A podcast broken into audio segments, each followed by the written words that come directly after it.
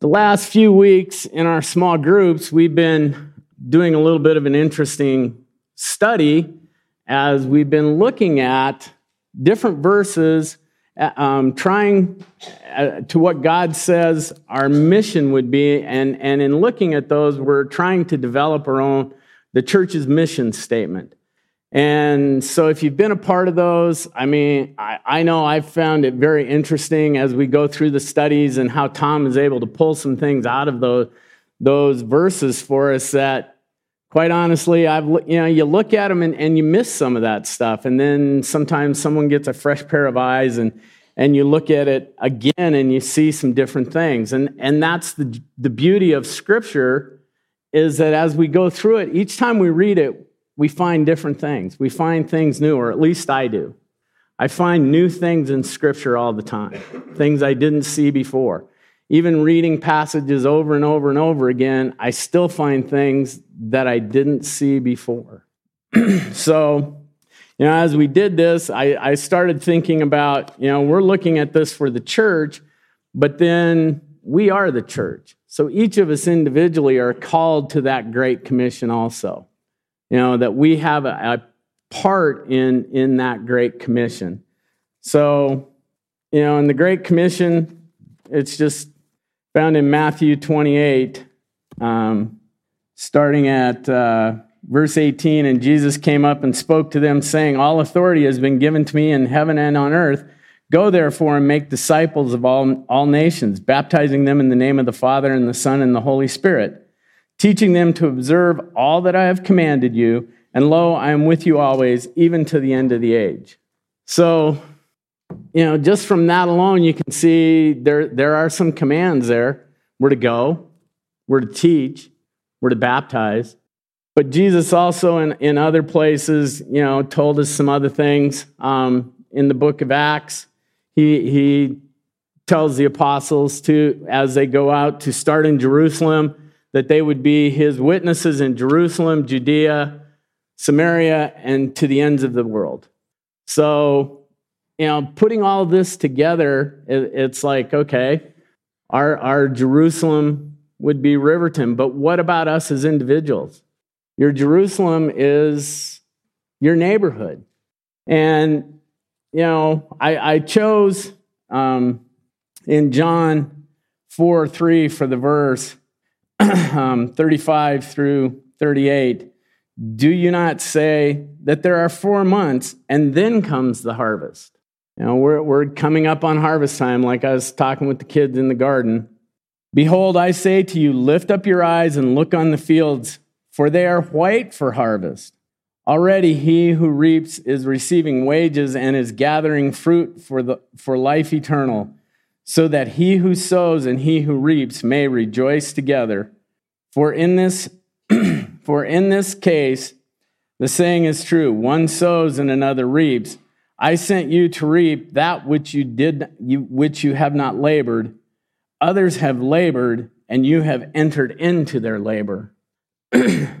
so Jesus is, is talking to the apostles here. They, they had gone into Samaria, and, and if you go back and, and we'll look at this um, here in a bit. But he, he's this is the, the story of the woman at the well that he meets.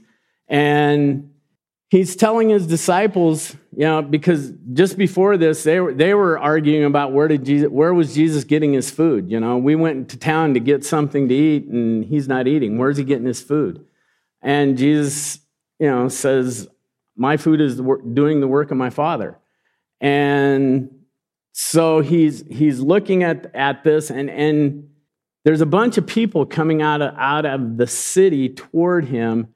And, and in that day they would have been wearing white garments probably some white on their heads.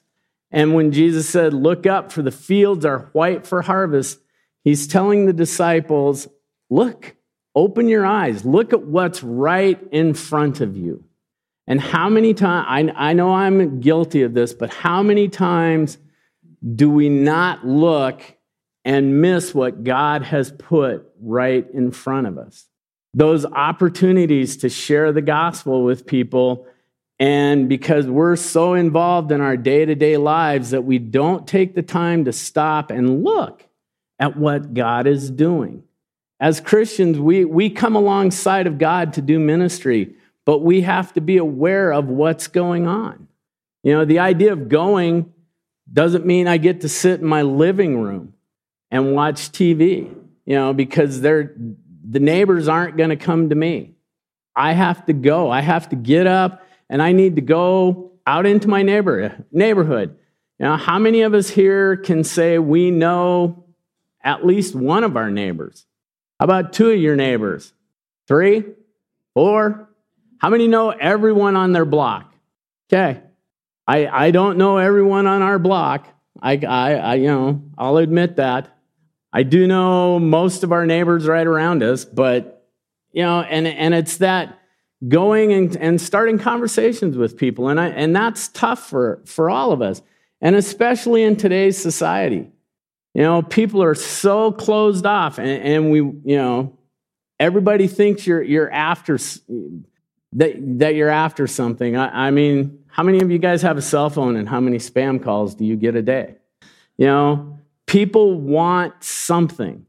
And I, you know, we're trying to give them the best thing they could ever have, yet we have to do it in a way, we have to find a way to be able to talk to those people and to have them understand what it is we're trying to share with them because you know 20 30 40 years ago we all had a little bit of a, of a moral foundation in this country that we could all when we talked about god everyone knew who we were talking about.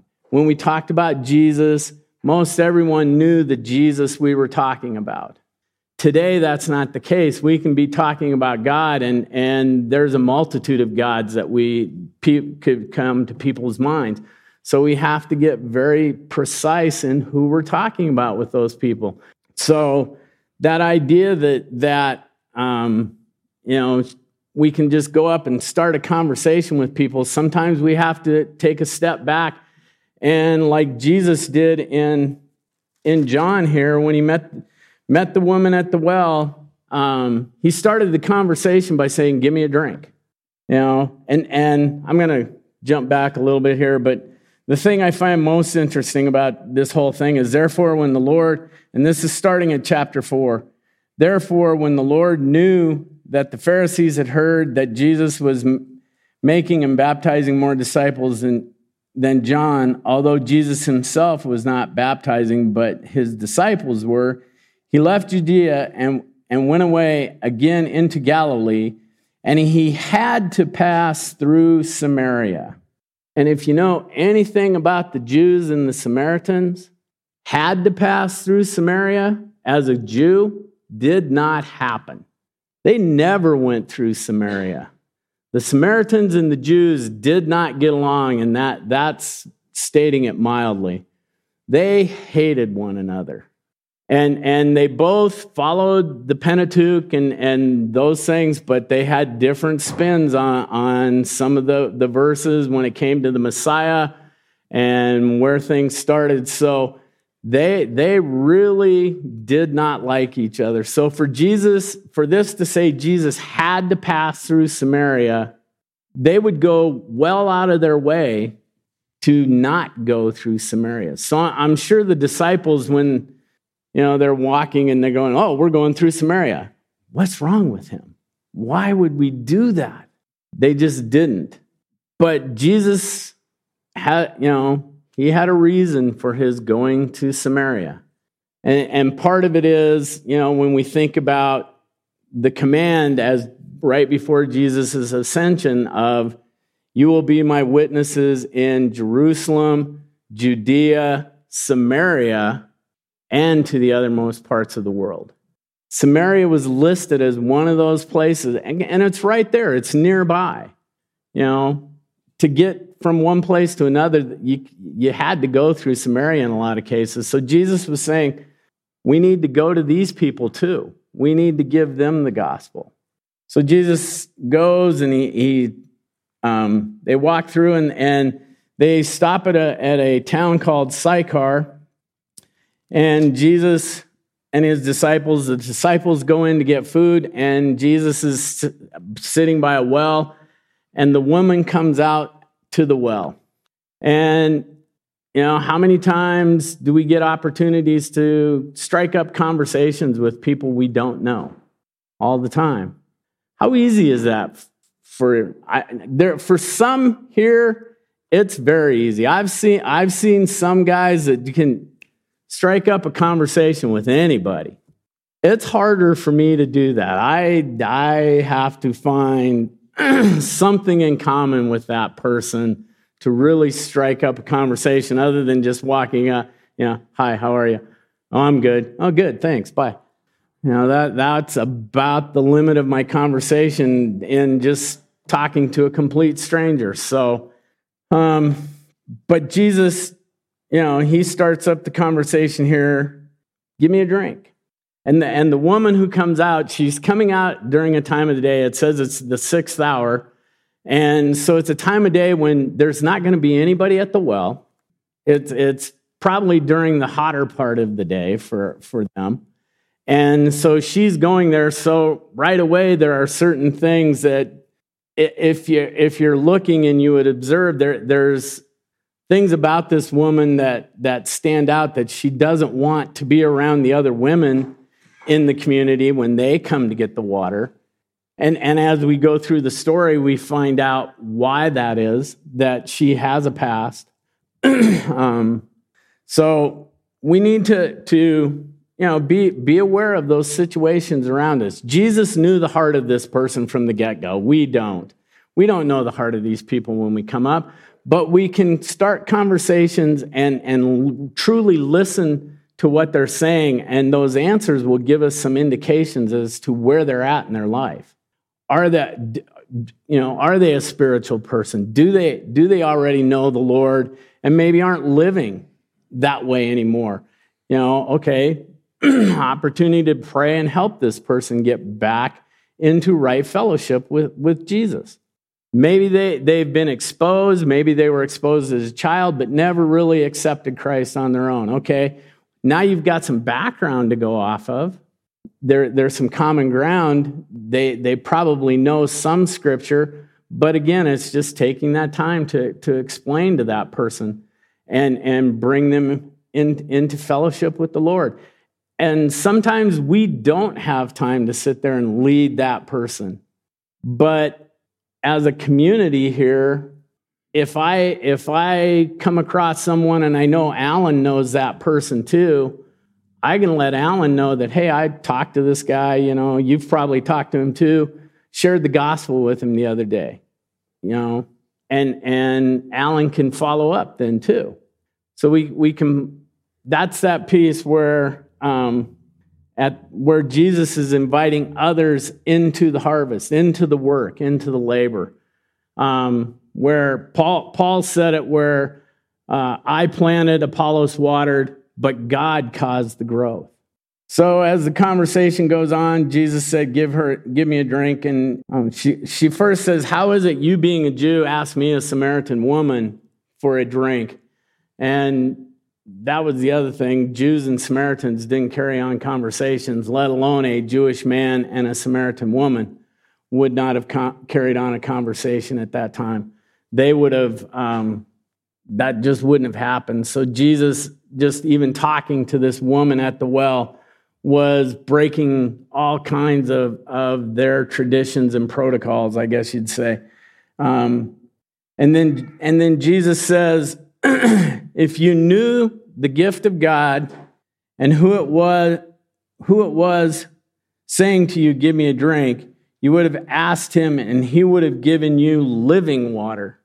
So right away, he, he takes something that this woman has to come for. She has to come for in the heat of the day, which is water for her house.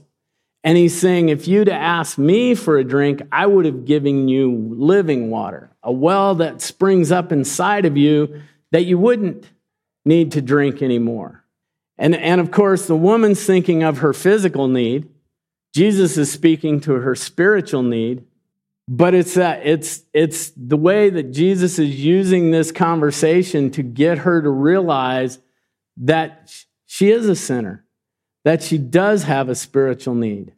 And that's one of the things we have to do quite often, in, and especially in our, our society today, where so many people, you know, I, I don't know if you've had the conversations with people where they would, you know, are you a good person? Yes. And, and you go through the conversation with them, and, and then it usually ends with, well, if God's a loving God, I can't see where he could send anyone to hell.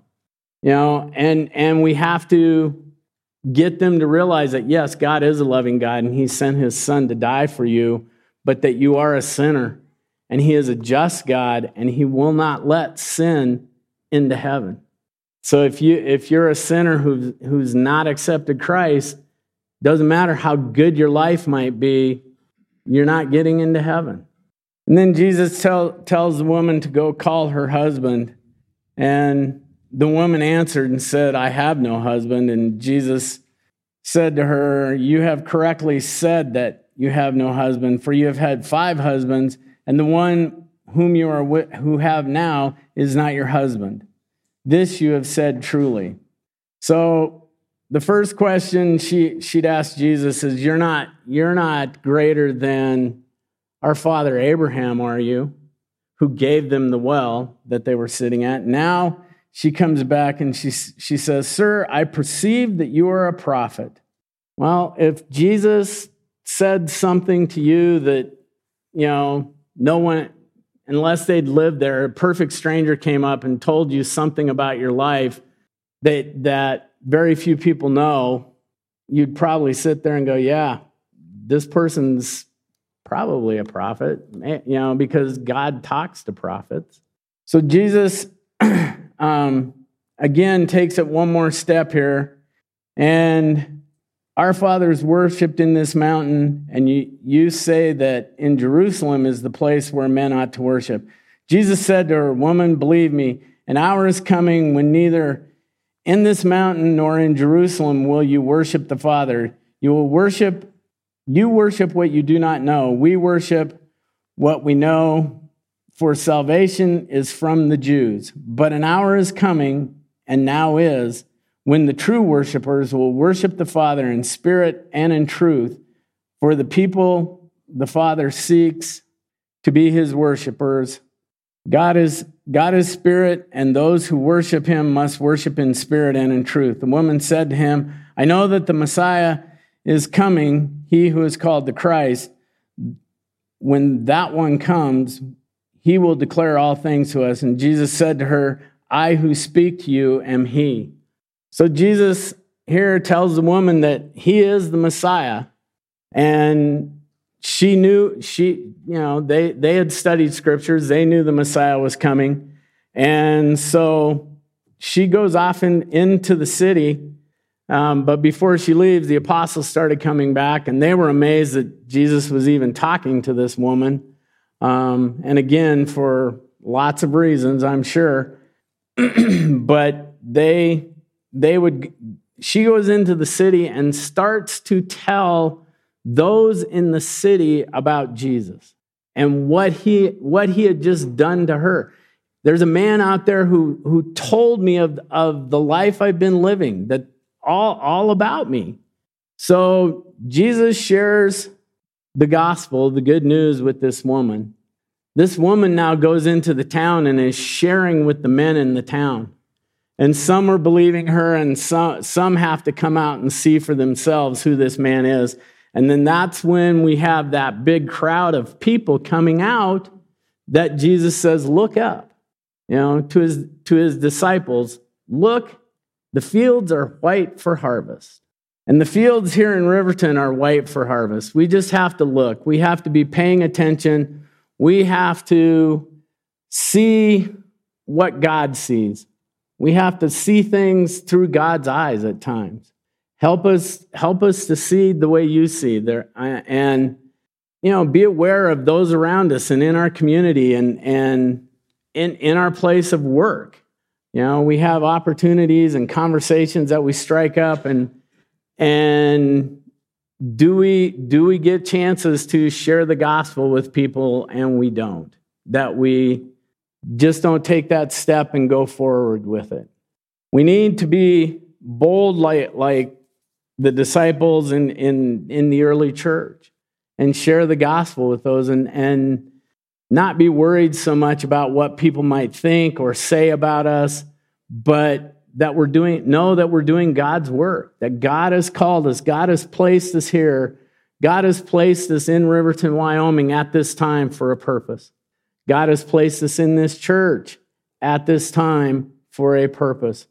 You know, right now we're working on, on a mission statement for, for our church. But as Tom and, and Stan have said, the mission never changes. The mission is something that should apply to all churches.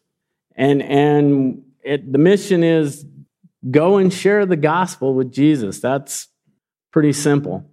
It's harder than it, than it seems, though, when we actually get out there and start trying to share because we get tongue tied sometimes, we, we get nervous. Um, we, we allow other things to come in and, oh man, what's this guy going to think of me if I do this or, you know, if I, if I say, say something. But what we have to remember, like Paul said, we're just planting a seed. We're just planting a seed.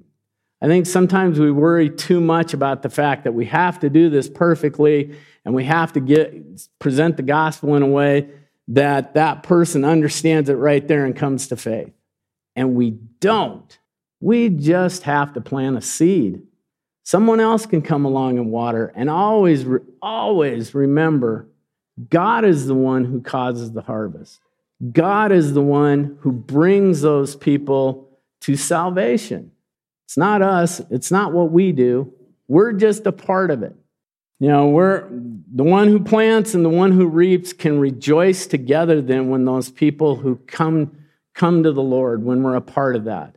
We can all rejoice together that a soul has been saved. You know, in this, in this case, Jesus is inviting the apostles to join in the harvest that he planted just moments earlier with the woman. He had planted that seed with her, and she went in and spread it to the men in the, in, in the town, and they came out. And many were saved from, from that. But Jesus is inviting the apostles here to be a part of that harvest, and Jesus is inviting us to be a part of the work also. Go ahead and pray.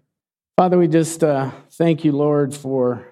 Um, your love and your gospel. Father, we just pray that as we go forward in this process as a church, you would just guide and direct us. Help us to uh, develop our mission and vision statements, Lord. And, and Father, just help us always be aware of, of the work that's going on here in Riverton, Father, and just all the churches that are that are involved here in Riverton, that we're all sharing the gospel message, and we just pray that that message would go out and touch as many lives as possible. Father, we just uh, thank you for calling us to be a part of this body at this time. And we just pray that you would continue to guide and direct us. In Christ's name, amen.